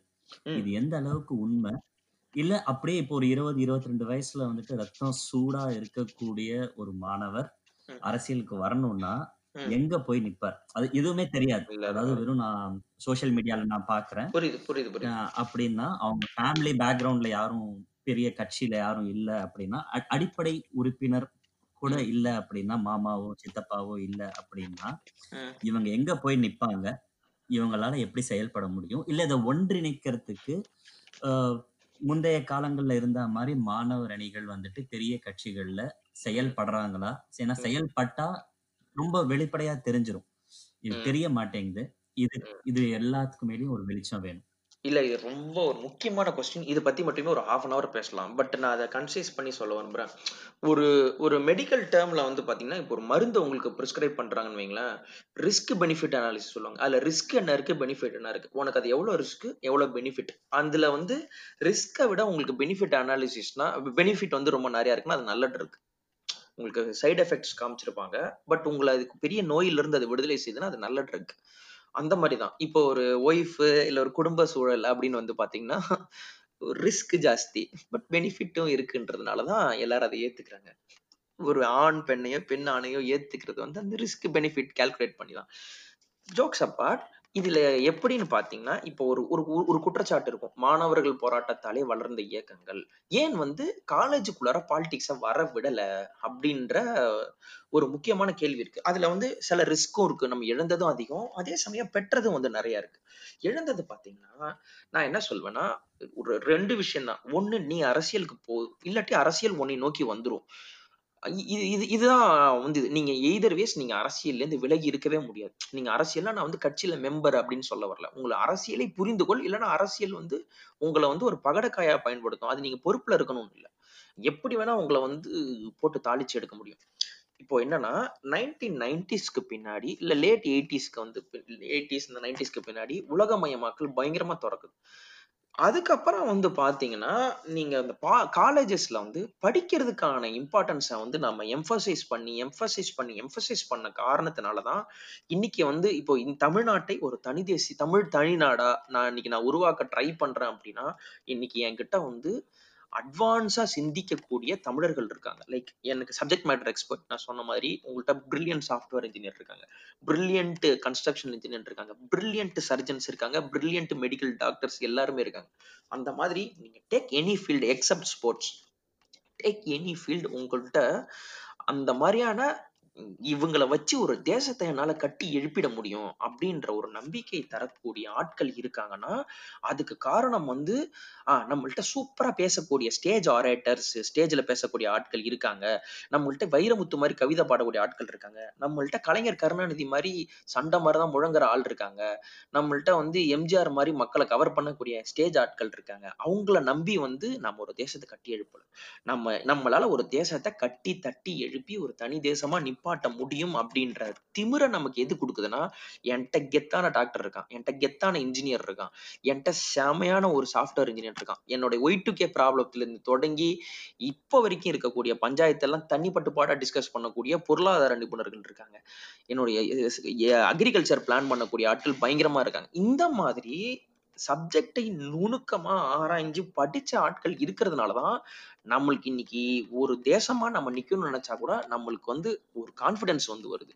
அப்போ அரசியல்ன்றது நாம எப்படி பாக்குறோம், எது மாதிரி எது அரசியல்னு புரிஞ்சுக்கிறதுல இருக்கு. நாம மாணவரா இருக்கக்கூடிய காலகட்டத்துல வந்து கோஷம் போடுறதோ கத்துறதோ பாலிடிக்ஸ் பண்றதோ ரொம்ப நல்லா இருக்கும். அந்த டெஸ்டோஸ்டிரான் பூஸ்ட்ல வந்து பாத்தீங்கன்னா நீங்க பயங்கரமா பண்ணுவீங்க, உங்க பிரவேடோ வந்து எப்படி வேணா செயல்படுத்தலாம்.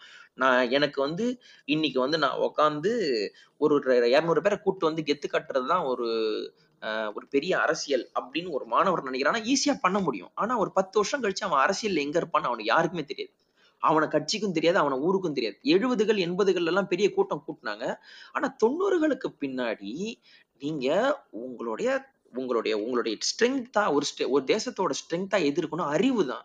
அந்த அறிவு வந்து விழுக்கிரைத்த நீராயிடக்கூடாது, அந்த அறிவு வந்து பாழா போயிடக்கூடாது, இன்னொன்னு யாரோ இழுக்கிற பாலிடிக்ஸ்ல வந்து யாரோ வீணாயிடக்கூடாது அப்படின்ற ஒரு காரணத்துக்காக படிப்பை வந்து ரொம்ப நாம எம்பாசைஸ் கொடுத்த காரணத்தினாலதான் நம்ம இன்னைக்கு இந்த நிலைமையில இருக்கோம். இது வந்து என்னுடைய கண்ணோட்டம். இது இன்னொரு ஒரு ஆங்கிள் பாத்தீங்கன்னா இதனால மாணவர்கள் அரசியலுக்கே இல்லாம போயிட்டாங்கன்னா எஸ் போயிட்டாங்க, அதை நாம வந்து இன்னும் கொஞ்சம் கரெக்டா பேலன்ஸ் பண்ணி இருக்கலாம் தான்.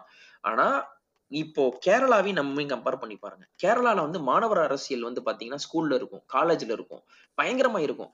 ஆனா படிச்சு முடிச்சதுக்கு அப்புறம் நீங்க இன்னைக்கு வெளிநாட்டுல வந்து நிறைய சம்பாதிக்கிறதோ இல்ல பயங்கரமா கொடி கட்டி பறக்கிறதோ இல்ல ஒரு நல்ல இன்ஜினியரா நல்ல டாக்டராவோ ஒருத்தன் பயங்கரமா எக்ஸல் ஆகுறதோ, நீங்க கேரளைட்ஸ் டு தமிழ்நாட்டு பீப்புளோடைய ரேஷியோ பாத்தீங்கன்னா தமிழ்நாட்டுக்காரன் ஜாஸ்தியா இருப்பான். காரணம் நம்ம வந்து படிப்புக்கு அப்புறம் குடும்பம், குடும்பத்துக்கு அப்புறம் சொசைட்டி, இந்த சைக்கிளை வந்து நம்ம கரெக்டா பூர்த்தி பண்ணிருக்கோம்.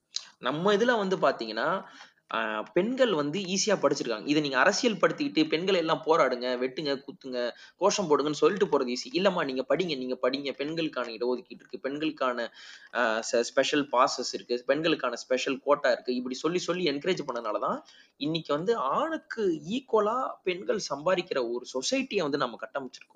நாம வெறும் அரசியல், நீங்க அரசியல் பத்தி நீங்க எப்படி வேணா போங்க, நீங்க அரசியல்ல நீங்க எப்படி வேணா இருந்துக்கோங்க அப்படின்னு நம்ம விட்டு இருந்தோம்னா அது ஒரு ஒரு அரசு பொலிட்டிக்கலி ரேடிக்கலான ஒரு ஸ்டேட்டா இருந்திருக்கும். பொலிட்டிக்கலி நம்ம நல்ல கோஷம் போடுற ஒரு தேசமா இருந்திருப்போம், பொலிட்டிக்கலி நல்ல ஒரு சவுண்டான ஸ்டேட்டா இருந்திருப்போம். ஆனா இம்ப்ரூவ்மெண்ட் வைஸ் இன்னைக்கு ஒரு இந்திய யூனியன் வந்து நம்மளை கைவிடுது அப்படின்னா நாம வந்து பிச்சை எடுத்துக்கிட்டு இருக்க ஒரு நிலைமையில இருந்திருப்போம். பொலிட்டிக்கலி ஆக்டிவா மட்டும் இருந்து என்ன ஆக போகுது? நீங்க உங்களுக்கான பாலிடிக்ஸ், உங்களுடைய மண்ணுக்கான பாலிடிக்ஸ், உங்களுடைய ஒரு நாட்டை, அதை ஸ்டேட்டை வந்து ஒரு நாடா நீங்க கன்சிடர் பண்ணீங்கன்னா அதை மட்டும் சுயமாக ஏற்றி நிறுத்தக்கூடிய பாலிடிக்ஸ்ன்றது வந்து நல்ல கல்வியில இருந்து தான் தோங்குது. ரெண்டு கழகங்களுக்கு இடையில எப்பயுமே மோதல் வர்ற பிரச்சனை வந்து பார்த்தோன்னா கல்வி. இன்னைய வரைக்கும் நீட்டு வந்து ஏன் பிரச்சனையா இருக்கு? என் 12th பசங்களை ஏன் வந்து நீட் எழுத சொல்ற, படிச்சு முடிச்சு ஏன் நீட்டு கொண்டு வரணும்? டாக்டர்ஸ் ஏன் அவங்களுக்கு வந்து பப்ளிக் எக்ஸாம் வேணான்னு சொல்லி இங்க அரசியல்ன்றதே கல்வியில இருந்தா நீங்க காலேஜ் வரைக்கும் வர வேண்டாம். இன்னைக்கு கல்விக்கு எக்ஸாம் வேணுமா வேண்டாமா, அவங்களுக்கு ஏன் எக்ஸாம் அப்படின்ற இருந்தே அரசியல் இருக்கு. அந்த கல்வியை வந்து கரெக்டா ஒருத்தவங்களுக்கு போகணும், அந்த கல்வின்றது வந்து கரெக்டா ஒருத்தன் கிடைக்கும் பொழுது எல்லாமே முடிஞ்சிடும்ன்ற எம்பாசிஸ்னாலதான் நாம வந்து அந்த அரசியலை பெருசா கையில் எடுக்கவில்லை. ஆனா இன்னைய சூழல் மாறி இருக்கு. இன்னைக்கு ஒரு கட்சி உங்களை அரசியல் பேச விடாம தடுக்க முடியாது. அரசியல்ன்றது உங்களுக்கு காலேஜ்ல தான் வரணும்னு கிடையாது. இன்னைக்கு உங்களுக்கு அரசியல்ன்றது உங்களுக்கு நீங்க வயசுக்கு வர்றதுக்கு முன்னாடியே அரசியல் பத்தி உங்களுக்கு புரிதல் வந்துடும். அப்படி இருக்கக்கூடிய சூழல்ல வந்து நீங்க கேட்ட இன்னொரு கேள்வி, எப்படி ஒருத்தன் பொலிட்டிக்கலி தயாராகிறது பொலிட்டிக்கலி தயாராகிறதுன்றது வந்து இதர் வேஸ் நீங்க கட்சிக்கு போகலாம், இல்ல கட்சி உங்களை நோக்கி வரலாம். நான் என்ன நினைப்பேன்னா, அரசியலுக்கு நீங்க போவாதீங்க, அரசியலை உங்களை நோக்கி வரவைங்க. அரசியல் உங்களை நோக்கி வர வைக்கிறது வந்து ஒரு பெரிய ரசவாதம்லாம் ஒன்றும் கிடையாது. நீங்க என்ன பண்றீங்களோ அதை கரெக்டா பண்ணா, கொஹிசிவா பண்ணா, இன்னொன்னு அது ஒரு பெரிய வேவா உங்களால அது பண்ண முடியும்னா அதுதான் அரசியல். நீங்க அரசியல்ன்றது அடுத்தவனை திட்டுறதோ, நான் ரொம்ப என்னுடைய 1990s பெரியார் என்ன பண்ண 1919ல பெரியார் என்ன பண்ணாரு, அம்பேத்கர் என்ன சொன்னாருன்னு சொல்றதோ மாத்திரம் கிடையாது. நீங்க சுத்தி இருக்கிறவங்களை எப்படி தூக்கி விட முடியும், சுத்தி இருக்கிறவங்களை எவ்வளவு பெரிய ஆளாக்க முடியும்ன்றது வந்து ஒரு பெரிய அரசியல். இன்னைக்கு உதாரணமா ஜோஹோல இருந்து தனியா போய் கம்பெனிஸ் எல்லாம் ஸ்டார்ட் பண்ணி ஒரு பெரிய ஆண்டர்பிரனர் உருவாயிட்டு இருக்க சுரேஷ் சம்பந்தம் செஞ்சுட்டு இருக்கிறது ஒரு நல்ல அரசியல். டிடி தான் வந்து இப்ப ஒரே சேனல் அப்படின்றதெல்லாம் இல்லாம, சன்னு தான் ஒரே மோனோபாலி நெட்வொர்க், அதுல வர்றதா நியூஸ் இல்லாம இன்னைக்கு கார்த்திகை செல்வன், குணசேகரன், நெல்சன் சேவியர், செந்தில் விஜயன் இவங்கெல்லாம் பண்றது வந்து அதுவும் தான் அரசியல். அவங்களால வந்து ஒரு குரூப்பை தட்டி எழுப்ப முடியும், அவங்கள பார்த்து ஒரு 10 பேர் இன்ஸ்பயர் ஆகி அவங்களுடைய பாத்துல வந்து நடந்து போவாங்க. அவங்கள மாதிரியான ஒரு ஆண்டர்பிரனராவோ, அவங்கள மாதிரியான ஒரு சேவை செய்யக்கூடிய ஆளாவோ, அவங்கள மாதிரி ஒரு ஜேர்னலிஸ்டாவோ. இப்போ எனக்கு வந்து பார்த்தோன்னா டாக்டர் ப்ரூனோ மிகப்பெரிய இன்ஸ்பிரேஷன். JP முள்ளியில் அந்த எபிடமாலஜிஸ்ட், அவர் வந்து ஒரு நல்ல இன்ஸ்பிரேஷன். அவங்கள பார்த்து நான் இன்ஸ்பயர் ஆகி நான் ஒரு 10 பேருக்கு 20 பேருக்கு நான் சொன்னா கேட்கறதுக்கு ஒரு 100 பேர் இருக்கான், நான் சொன்னா செய்யறதுக்கு என் கூட ஒருங்கிணைஞ்சு செயல்படுறதுக்கு ஒரு 1000 பேர் இருக்காங்கன்னா நான் பண்றதுதான் அரசியல். அந்த எவ்வளவுக்கு எவ்வளவு உங்களுக்கு இன்க்ளூசிவா ஒரு ஆளை உங்களால கொண்டு வர முடியுமோ அதுதான் அரசியல். நீங்க வந்து ஒரு கட்சிக்கு போகணும்னு இல்லை. நான் என்ன சொல்வேன், என்னுடைய ஜூனியர்ஸ்ட சொல்றது வந்து நீங்க கட்சிக்கு போவாதீங்க, கட்சியை உங்களை நோக்கி வரவைங்க. அது வந்து ஒரு மேட்டரே கிடையாது. ஒரு ரோடா இறங்கி வீதியா இறங்கி எனக்கு ஓட்டு போடுங்கன்னு வந்து ஒரு கட்சியை வந்து கெஞ்ச முடியும்னா, தம்பி எனக்கு ஓட்டு போடுங்க, தம்பி என்னுடைய அரசியலை நீங்க பார்ட்டா ஆவுங்கன்னு சொல்லி ஒரு கட்சியும் இர்ரெஸ்பெக்டிவ் ஆஃப் எனி ஐடியாலஜி ஒரு கட்சியை வந்து உங்க காலை பிடிச்சி கெஞ்ச வைக்க முடியும். அதுக்கு கெஞ்ச வைக்கக்கூடிய ஒரு ஆளா, ஒரு நல்ல வினையூக்கியா நீங்க மாறிட்டா போதும்.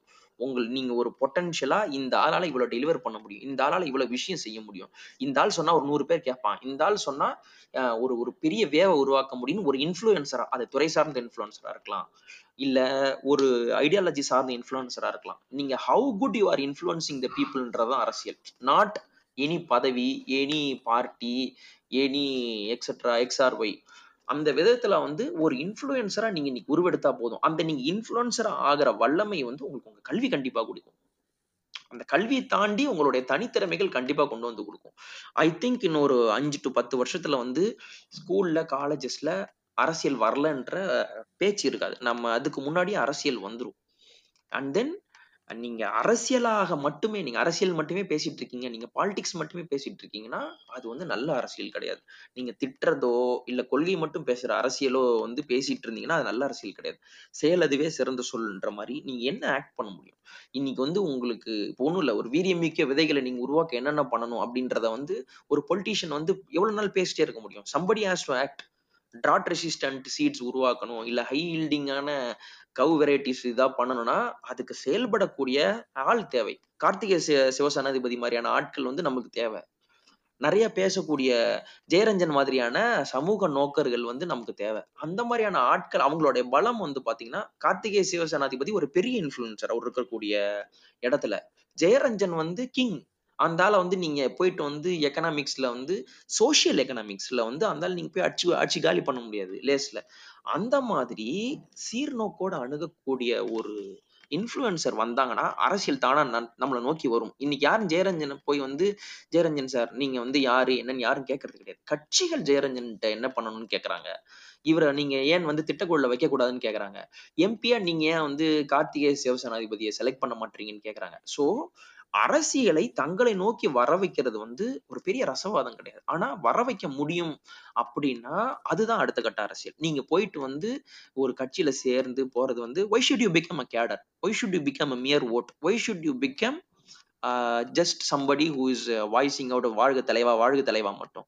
அந்த அரசியல் இல்லைன்னு கிடையாது. பட் அதை தாண்டின பொட்டன்ஷியல் நமக்கு இருக்கு, அதை தாண்டிய சாத்தியங்கள் நமக்கு இருக்கு. அதை தாண்டி உங்களால ஒரு கூட்டத்தை தட்டி எழுப்ப முடியும் அப்படின்னா நாம் ஏன் வந்து வெறும் ஒரு சிங்கிள் பர்சனா முடியும்?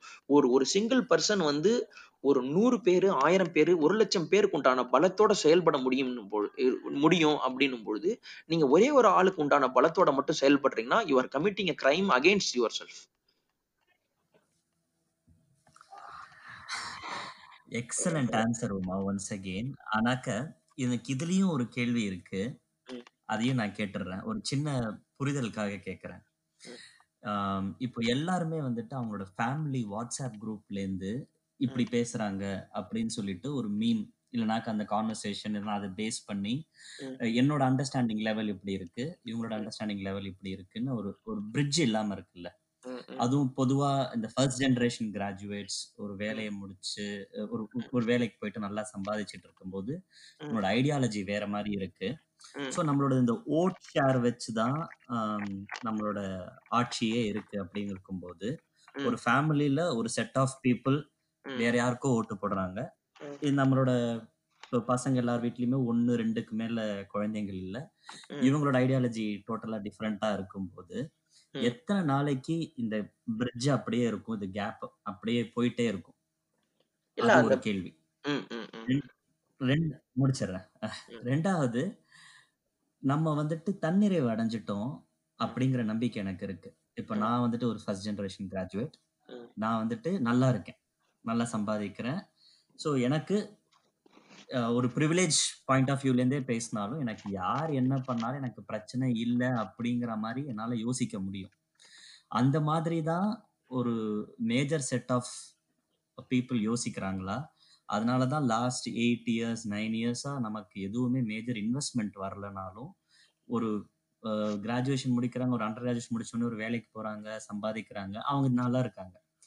ஸோ நமக்கு இன்னும் ஒரு பொலிட்டிக்கல் அண்ட்ரஸ்ட் வந்துட்டு தேவைப்படுதா இந்த அவேர்னஸ் கிரியேட் ஆகிறதுக்கு? இல்லை இது நடக்கும் ஆனால் அந்த நியூக்ளியஸ் வந்துட்டு வெளியில தெரியல அப்படிங்கிற மாதிரி இருக்கா? ஃபர்ஸ்ட் இது சொல்லிடுறேன் நான், அந்த பிரிட்ஜ் அந்த கேப் என்னைக்குமே இருந்துகிட்டே இருக்கும். இப்போ என்னன்னா, there is not a single ideology. இப்போ நான் வந்து டிராவிடியன் ஐடியாலஜி மட்டும்தான், நான் ஆர்எஸ்எஸ் மட்டும்தான், நான் கம்யூனிஸ்ட் மட்டும்தான், நான் வந்து என்ன சொல்றது அம்பேத்கரிசம் மட்டும்தான் அப்படின்னு சொல்ற ஆட்கள் இன்னைக்கு கிடையாது. There is a Chris cross. நான் வந்து இதுல இருக்கேன் அதுல இருக்கேன்னு சொல்றாங்க. சில நேரத்துல வந்து நான் இதுல இருந்து இதுக்கு மாறிட்டேன்னு சொல்றாங்க. இல்ல நான் வெறும் நியூட்ரல், எனக்கு அரசியல் வேண்டாம், என்னுடைய அரசியல் இவ்வளவுதான் அப்படின்னு சொல்ற மைண்ட் செட் வந்து ரொம்ப உருவாயிருச்சு. அப்படி இருக்கக்கூடிய சூழல்ல அவங்க என்ன பண்ணுவாங்க, ஒரு ரிமோட் மாறுற மாதிரி, நான் இப்ப சன் டிவி பாக்குறேன், நான் விஜய் டிவி பாக்குறேன், நான் நெட்ஃபிளிக்ஸ் பாக்குறேன், நான் பிரைம் பாக்குறேன்ற மாதிரி இதை ட்ரை பண்ணி பார்க்குமே அப்படின்ற கன்சியூமரிசம் இருக்கு. ஐடியாலஜில கன்சியூமரிசம் இருக்கு.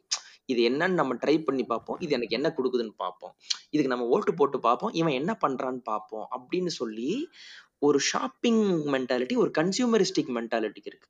இதை ட்ரை பண்ணி பார்ப்போம். அப்படி இருக்கக்கூடிய சூழல்ல இவங்க ஃபிக்ஸடா தான் இருப்பாங்கன்னு வந்து சொல்லவே முடியாது. இன்னைக்கு நீ ஒரு ஐடியாலஜி நம்பலாம், இப்போ ஒன்றும் வேண்டாம், இப்போ நான் வந்து வெறித்தனமா நான் தோனி ஃபேனா இருக்கலாம், எனக்கு பிறகுறதோ இல்லை எனக்கு கூட இருக்கிறதோ அந்த ரன் அவுட் எல்லாம் ஒரு கேவலமான ரன் அவுட், அவன்லாம் ஒரு கேப்டனா, அந்த ஒரு ரன் அவுட்டை வச்சு அவனோட மொத்த தகுதியுமே கேள்விக்குறியாக்கக்கூடிய ஆட்கள் உருவாவாங்க. டெப்பஷி மோகன் தி கிராமிக்கு வந்து போல்ட் ஆக்கிட்டான், அதனால அவன் எவ்வளவு பெரிய இன்ஸ்விங் பவுலர் தெரியுமான்னு சொல்லி அந்த ஒன்றை வச்சு மட்டுமே மொகந்தி தான் இருக்கிறதுலே பெரிய இன்ஸ்விங்கர்னு சொல்லக்கூடிய குரூப் கூட இருக்கும். அந்த மாதிரி நமக்கு வந்து ஒரு நிமிஷம் அந்த மாதிரி நமக்கு வந்து ஐடியாலஜியை வந்து கன்சியூமரிஸ்டிக் ஆட்டிடியூட்ல அப்ரோச் பண்ற ஆட்கள் இருந்துகிட்டே தான் இருப்பாங்க. நீ ஒரு ஸ்டேஜ் வரைக்கும் you have the ability to convince them. நீ பண்ண முடியும். எப்படின்னா, நான் ஸ்டான்ச்சா இருக்கேன், என்னுடைய இதுதான் என்னுடைய லெட்டஸ் அக்ரி டு டிஸ்அக்ரி அப்படின்ற மைண்ட் செட்ல நீங்க இருக்கீங்க அப்படின்னா ஃபைன். இல்லை உங்களால கன்வின்ஸ் பண்ண முடியும்னா கண்டிப்பா கன்வின்ஸ் பண்ண முடியும். பட் அதையும் தாண்டி கன்வின்ஸே ஆகாத ஒரு சூழல் தான் இருக்கும். அது போயிட்டே தான் இருக்கும். அது தப்பும் கிடையாது, நான் அப்படிதான் சொல்லுவேன். அது தப்பும் கிடையாதுன்னு தான் சொல்லுவேன். அப்படி இருக்கும்பொழுது இட் வில் கோ ஆன். அவங்க அந்த ஐடியாலஜி தொந்தரவு கொடுக்காத வரையில், அடுத்தவனுக்கு இடைஞ்சல் கொடுக்காத வரையில் ஒரு விதமான ஒரு கோ எக்ஸிஸ்டிங் தான். கணவன் மனைவிக்குள்ளார இப்போ ஒருத்தர் வந்து ஸ்டான்ச் டிரைவிடியன் ஐடியாலஜியும் இன்னொருத்தவங்க வந்து அரசு ஐடியாலஜி இருந்தால் நீங்கள் என்ன பண்ணுவீங்க? நீங்கள் எப்போ பார்த்தாலும் ஐடியாலஜி பேசிட்டே இருக்க முடியாது இல்லையா? கட்டி பிடிக்கணும், மொத்தம் கொடுக்கணும், அதுக்கு நீங்கள் என்ன பண்ணி ஆகணும்? இப்போ உங்கள் அப்பாட்டே நீங்கள் எப்போ பார்த்தாலும் வந்து நான் வந்து கம்யூனிஸ்டாக இருக்கேன், அப்பா ஆர்எஸ்எஸ்ஸாக இருக்காருன்னா நான் எப்படி பணம் கேட்க முடியும்? அவன்கிட்ட ஐடியாலஜி பேசிட்டே இருக்க முடியும்? விட்டு கொடுத்தா அவனை வேறு வழி கிடையாது. ரொம்ப பிராங்கா பேசுனா நீங்க அந்த ஃபேமிலி உள்ளார வரும்போது அது ரொம்ப கஷ்டம். ஸோ முடிஞ்ச மட்டும் உங்களுடைய ஃபேமிலி தான் இது. அந்த இன்ஃப்ளூயன்சிங் வந்து நீ முதல்ல உன் குடும்பத்தை திருத்து, இல்லை உன் குடும்பத்தை மாற்று, அதுக்கப்புறம் வெளில வா அப்படின்றது வந்து ரொம்ப ஒரு லேமான வாதம். நீங்கள் உங்கள் குடும்பத்தில் எதுவுமே பண்ண முடியாது. நீ குடும்பத்தில் முதல்ல பண்ண, அதுக்கப்புறம் வெளில வானா நீங்கள் எவனாலையும் எதுவுமே செய்ய முடியாது. குடும்பத்தில் வந்து குடும்பம்ன்றது வந்து கொஹீசிவ் யூனிட் தானே ஒழிய சிமிலர் யூனிட் கிடையாது. அப்போ நீங்கள் குடும்பத்திலிருந்து நீங்கள் அரசியலை தொடங்குங்க, குடும்பத்திலேருந்து ஐடியாலஜி தொடங்குன்றது ஒத்தே வராத விஷயம். அதுக்கு நீங்கள் ஒன்றுமே பண்ணாமல் இருந்துருங்க எல்லாரையும் சொல்லலாம். நீங்கள் அந்த இன்ஃப்ளூயன்ஸ் ஸ்டார்ட் பண்ணுறது வந்து நீங்கள் குடும்பத்துலேருந்து ஸ்டார்ட் பண்ண முடியவே முடியாது. குடும்பன்றது சிலருக்கு 10 வருஷம் 20 வருஷம் இருக்கலாம். 15 வருஷத்துக்கு அப்புறம் ஒரு குடும்பன்றது மாறிடும். புது மெம்பர் வந்துடுவாங்க, இருக்கிற மெம்பர் போயிடுவாங்க. அப்படின்னும் போது நீங்கள் குடும்பத்திலேருந்து எதுவுமே கொண்டு வர முடியாது. பட் ஒரு ஐடியாலஜி நீங்கள் வெளியில் கல்டிவேட் பண்ணுறீங்கன்னா it last forever. At least ஒரு குடும்பத்தோட அதிகமாக இருக்கும். நீங்கள் தாக்கம் ஏற்படுத்தக்கூடிய இடம், உங்களுடைய இன்ஃப்ளூயன்ஸோ உங்களுடைய வல்லமையோ இல்லை உங்களுடைய கருத்தாக்கத்தையோ வந்து நீங்கள் பதிய வைக்கக்கூடிய இடம், ஸ்பேஸ் அண்ட் தாக்கம் வந்து வெளியில் ஜாஸ்தியாக இருக்கும். அப்போது நீங்கள் அந்த குடும்பத்தில் இது உங்களால் கன்வின்ஸ் பண்ண முடியுமா, இது இவங்க ஒத்துப்பாங்களா, இது அதை பற்றி கவலையே பட வேணாம், அவங்க யாருமே ஒத்துக்க மாட்டாங்கன்ற மைண்ட் செட்டில் குடும்பத்தில் அரசியல் அவங்களை சரிப்படுத்துவோம், அவங்களை கரெக்ட் பண்ணுவோன்றதுலேருந்து நவுந்துடுறது நமக்கு நல்லது. ஏன்னா அதுவே நமக்கு பெரிய மண்டடி ஆயிரும். இப்போது எனக்கு இது பிடிக்குது, இது ஒரு நல்ல ஐடியாலஜின்னு சொல்லி நாங்கள் உங்களால் கன்வின்ஸ் பண்ணவே முடியாது. ஏன்னா உங்கள் பேர் குரூப் அவங்க கிடையவே கிடையாது. நீங்கள் உங்களோட ஃப்ரெண்ட்ஸில் வந்து உங்களோட ஏஜ் குரூப் ±3 or 4 yearsல இருப்பான். உங்கள் அப்பாவுக்கும் உங்களுக்கும் இருக்கிறது வந்து ஜெனரேஷன் கேப்பு, உங்கள் தாத்தாக்கும் உங்களுக்கு இருக்கிற ஜென்ரேஷன் கேப்பு. நீங்கள் யூஆர் டீலிங் வித் ஜெனரேஷன்னா அந்த பேரடிமே வேற. நீங்கள் அவங்கள போய் கன்வின்ஸ் பண்ணவே முடியாது. அவங்கவுங்க அரசியல் அவங்கவுங்களுக்குன்னு சொல்லிட்டு நவுந்துடுறது பெட்டர். டைம் மிச்சம். ஒன்று ஃபர்ஸ்ட் கேள்விக்கு அதுதான். நான் அதனால குடும்பத்தை வந்து அரசியல் பேசணும்னு நினச்சிங்கன்னா குடும்பத்துலேருந்து துவங்காதீங்க, அது கடாசிடுங்க. ஏன்னா அவனுங்க கண்டிப்பாக கேட்க மாட்டானுங்க. இன்னொன்று, நீ என்ன பண்ணாலும் தப்பு அப்படின்னு சொல்லுவாங்க. இப்போ ஒரு பேச்சுக்கு வந்து எங்கள் அம்மா ரொம்ப நல்லவன் அப்படின்னு நீ போய் ஒரு வீட்டில் நீ சொல்கிறேன்னா உங்கள் அப்பாவே என்ன பண்ணுவான்? டே உனக்கு தெரியுமா அவன் எவ்வளோ மோசமானோ தெரியுமா அப்படின்னு வேணுக்குன்னே பையனை மறுதளிச்சு பேசுகிற அப்பாக்கள் இருக்காங்க. அப்படி ஒரு சூழல், டாக்ஸிக் சூழல் இருக்க குடும்பத்தில் நீங்கள் என்ன பண்ண முடியும்? ஒன்றுமே பேச முடியாது. நீங்கள் குடும்ப உறவுகளையே அப்படி தூக்கி பிடிக்க முடியாதுன்னும் போது நீங்கள் ஐடியாலஜிலாம் வந்து அங்கே பேசவே முடியாது. லாஃபிங் ஸ்டாக் நமக்கு அங்கே. அதனால் அவனுங்கள்ட்ட இந்த நவுந்துடுறது, அவனை தலைமொழிக்கிறது பெட்டர். வாய்ப்பு இருந்தால் பண்ணலாம், வாய்ப்புலாம் நவுந்து போகிறது பெட்டர். இன்னொன்று, தன்னிறைவு அடைஞ்சதுனால பொலிட்டிக்கல் அண்ட்ரஸ்ட் இது அப்ரைசிங் எதுவும் இல்லையா அப்படின்னு கேட்டால் அப்ரைசிங்கான சூழல் வரலை. நம்ம எல்லாருமே ஏதோ ஒரு வகையில் வந்து பார்த்தீங்கன்னா அந்த நான் சொல்றது அந்த 90s அப்புறம் ரொம்ப ஒரு நல்ல தன்னிறைவு, ரொம்ப ஒரு சூப்பரான தன்னிறைவு நம்ம அடைஞ்சிட்டோம்.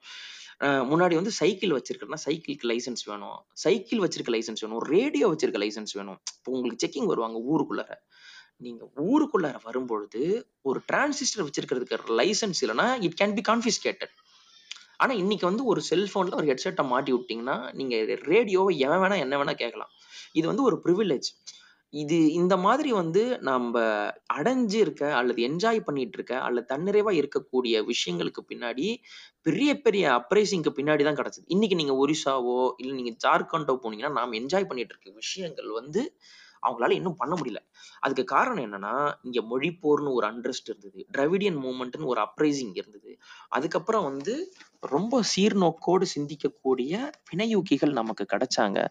அந்த மாதிரியான ஆட்கள் வந்து அங்க கிடையாது. அந்த மாதிரியான இது இல்லை. அந்த அப்ரைசிங் வந்ததுனால தான் நாம் ஒரு கம்ஃபர்ட் ஜோனில் உட்காந்துருக்கோம். அந்த தன்னிறைவுன்றது எவ்வளவு காலம்?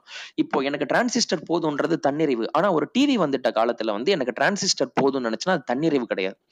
இப்போ எனக்கு டிவி போதும் அப்படின்றது தன்னிறைவு. ஆனால் கம்ப்யூட்டர் வந்த பின்னாடி டிவி போதும்னு சொல்லணும்னா அது தன்னிறைவு கிடையாது, அது குறைபாடு. இப்போ நம்மளுடைய தன்னிறைவு எது அப்படின்றத தீர்மானிக்கணும்.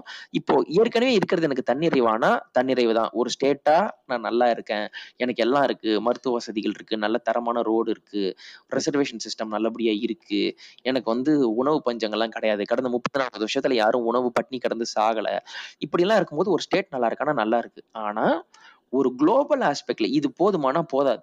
நீங்க உலகத்துல வந்து ஒரு நியூசிலாந்துல இருக்கக்கூடிய ஒரு ஃபார்மருக்கு கிடைக்கக்கூடியதோ இல்ல ஒரு பிரிட்டன்ல இருக்கக்கூடிய ஃபார்மருக்கு இங்க கிடைக்குதானா கிடைக்காது. அப்போ யூஎஸ்ல கிடைக்கக்கூடிய ஒரு சாஃப்ட்வேர் இன்ஜினியருக்கு கிடைக்கிற கம்ஃபர்ட் ஜோன் இங்க கிடைக்குதுன்னா கிடைக்காது. மெடிக்கல் ஃபீல்டுல இருக்கக்கூடிய ஆட்களுக்கு ஓமன், கல்ஃப், கத்தாரு அங்க இருக்கிறவங்களுக்கு எல்லாம் கிடைக்கிற அளவு இங்க கிடைக்குதுன்னா கிடைக்காது. அப்போ நம்ம தன்னிறைவா இருக்கோமான்னா அவங்கள கம்பேர் பண்ணும்போது பெஞ்ச் மார்க் மாறுது. அப்போ அந்த தன்னிறைவை நோக்கி நம்ம நகரணும்னா கண்டிப்பா இன்னொரு ஒரு பொலிட்டிக்கலி ஒரு நல்ல ஒரு எழுச்சி வந்து கண்டிப்பா தேவை. அதை வந்து அது அந்த தேவை உருவாகும் பொழுதே தானா அதனுடைய அந்த சீட்ஸ் வந்து தூவப்பட்டுரும். உங்களுக்கு அதை நோக்கி நகர்த்தணும், அதை நோக்கி நான் போகணும்னா உங்களுக்கு வெறும் அடுக்குமொழியில பேசக்கூடியவோ இல்லை நான் அவனோட எவ்வளோ ஆள் பெரிய ஆள் தெரியுமா செய்வீர்களா செய்வீர்களா அப்படின்னு பேசக்கூடிய அரசியல்வாதிகளை வந்து மக்கள் மெல்ல மெல்ல மறக்கடிச்சுட்டு ஒரு சிஇஓ மென்டாலிட்டியில அல்லது ஒரு தந்தை ஸ்தானத்துல இல்லை ஒரு அண்ணன் ஸ்தானத்துல இருந்து இந்தாடாடி அடுத்த டெக்னாலஜி இந்த கையில வச்சுக்கோ அப்படின்னு அடுத்த டெக்னாலஜியை நோக்கி இல்லை அடுத்த தன்னிறைவை நோக்கி உங்களை நகர்த்தி சொல்ல கூடிய விநியோகிகளை வந்து மக்கள் தேர்ந்தெடுப்பார்கள். மக்கள் தேர்ந்தெடுக்கலனாலும் அத்தகைய விநியோகிகள் தானா உருவாவாங்க. அதுக்கான தேவை வந்து இப்ப பயங்கரமா இருக்கு. போஸ்ட் கொரோனா வந்து பாத்தீங்கன்னா எல்லாமே கோட்டை வச்சுட்டு திரும்ப ஆரம்பிக்கிற மாதிரி தான். அப்போ எவ்வளோ பெரிய கடன்ல மாட்ட போறோம், எவ்வளோ பெரிய கஷ்டத்துல மாட்ட போறோம். 1929 அந்த ஹெர்பர்ட் ஹூவர் டைம்ல இருந்துட்டு கிரேட் டிப்ரெஷன் ஆனதுக்கு அப்புறம் எஃப்டிஆர் வந்து என்னென்னலாம் பண்ணாரு போனாரு. இந்த மாதிரியான அளவுக்கான ஒரு வேர்ல்டு வாருக்கு பின்னாடியான ஜப்பான் எப்படி தங்களை தகவமைச்சு கட்டியமைச்சு எழுப்பினாங்களோ, போஸ்ட் அமெரிக்கன் வியட்நாம் வாருக்கு அப்புறம் வியட்நாம் எப்படி எழுந்து நின்னாங்களோ, அந்த மாதிரி நம்மளை மொத்தமா டிரான்ஸ்ஃபார்ம் பண்ணக்கூடிய அரசியலுக்கான தேவை இருக்கு. நான் டிரான்ஸ்ஃபார்ம் பண்றதுன்றது ஐடியாலஜிக்கலி நம்மளை மாத்துவோம், ஊழலை ஒழிப்போம் அந்த மாதிரி சொல்ல வரல. உங்களுடைய ஹியூமன் பொட்டன்ஷியலை முழுசா வெளியே கொண்டு வரக்கூடிய உங்களுடைய அறிவியனுடைய சாத்தியக்கூறுகளை உங்களுடைய கம்ஃபர்ட் ஜோனை எக்ஸ்பேண்ட் பண்ணக்கூடிய உங்களுடைய மருத்துவ அளவில் உங்களோட உடலுக்கோ குடும்பத்துக்கோ உங்களுக்கு நன்மை பயக்கக்கூடிய அரசியலை கொண்டு வரக்கூடிய ஸ்பேஸ் வந்து கண்டிப்பாக இருக்குது. அது இந்த கொரோனாவுக்கு அப்புறம் கண்டிப்பாக அது நடந்தே தீரும், கண்டிப்பாக வரும், அதுக்கான தேவை நிச்சயம் இருக்குது. ஆனால் வெறுமனே வந்து yet another new leader in the same party அப்படின்னு இல்லாமல் நீ எந்த பார்ட்டியாவனா இரு, நீ என்ன பேச போகிற, நீ எந்த ஒரு ஐடியாலஜியாவனா இருக்கட்டும், நீ எனக்கு என்ன கொடுக்க போற, நீ என்னை எதை நோக்கி கூட்டு போக போற, who is my new messiah, messiah of technology என்ன, மெசையா ஆஃப் எஜுகேஷன் யாரு, மெசையா ஆஃப் மெடிக்கல் அட்வான்ஸ்மெண்ட் யாரு அப்படின்னு சொல்லி டெக்னிக்கல் அண்டு சப்ஜெக்ட் மேட்டர் எக்ஸ்பர்ட்டா இருக்கக்கூடிய ஒரு பரந்துபட்ட நியூ ஹொரைசன்ஸை டச் பண்ணக்கூடிய மெசையாஸ் நோக்கி அரசியல் நகரும்.